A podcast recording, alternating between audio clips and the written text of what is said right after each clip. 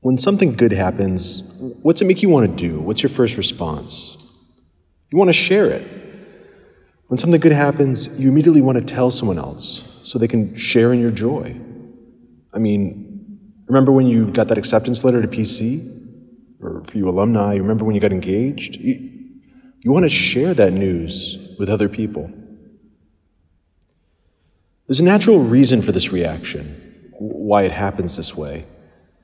And that's because, by its nature, goodness is diffusive of itself.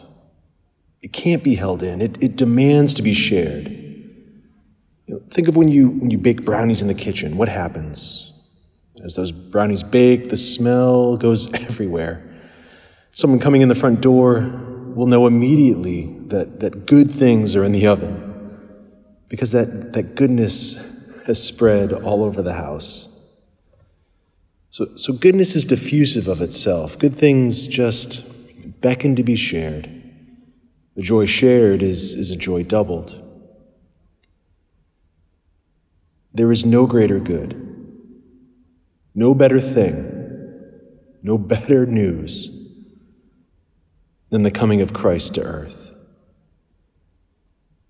The Apostle St. Andrew knew this.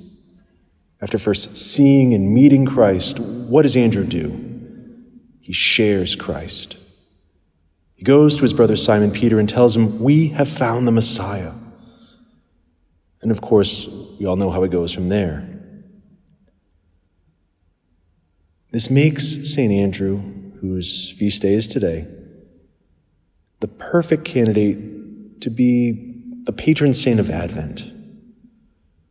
Just as Andrew led Simon to Christ, so Advent leads us to Christmas, to the joy of celebrating Jesus' first coming and the joyful hope of remembering that he will come again.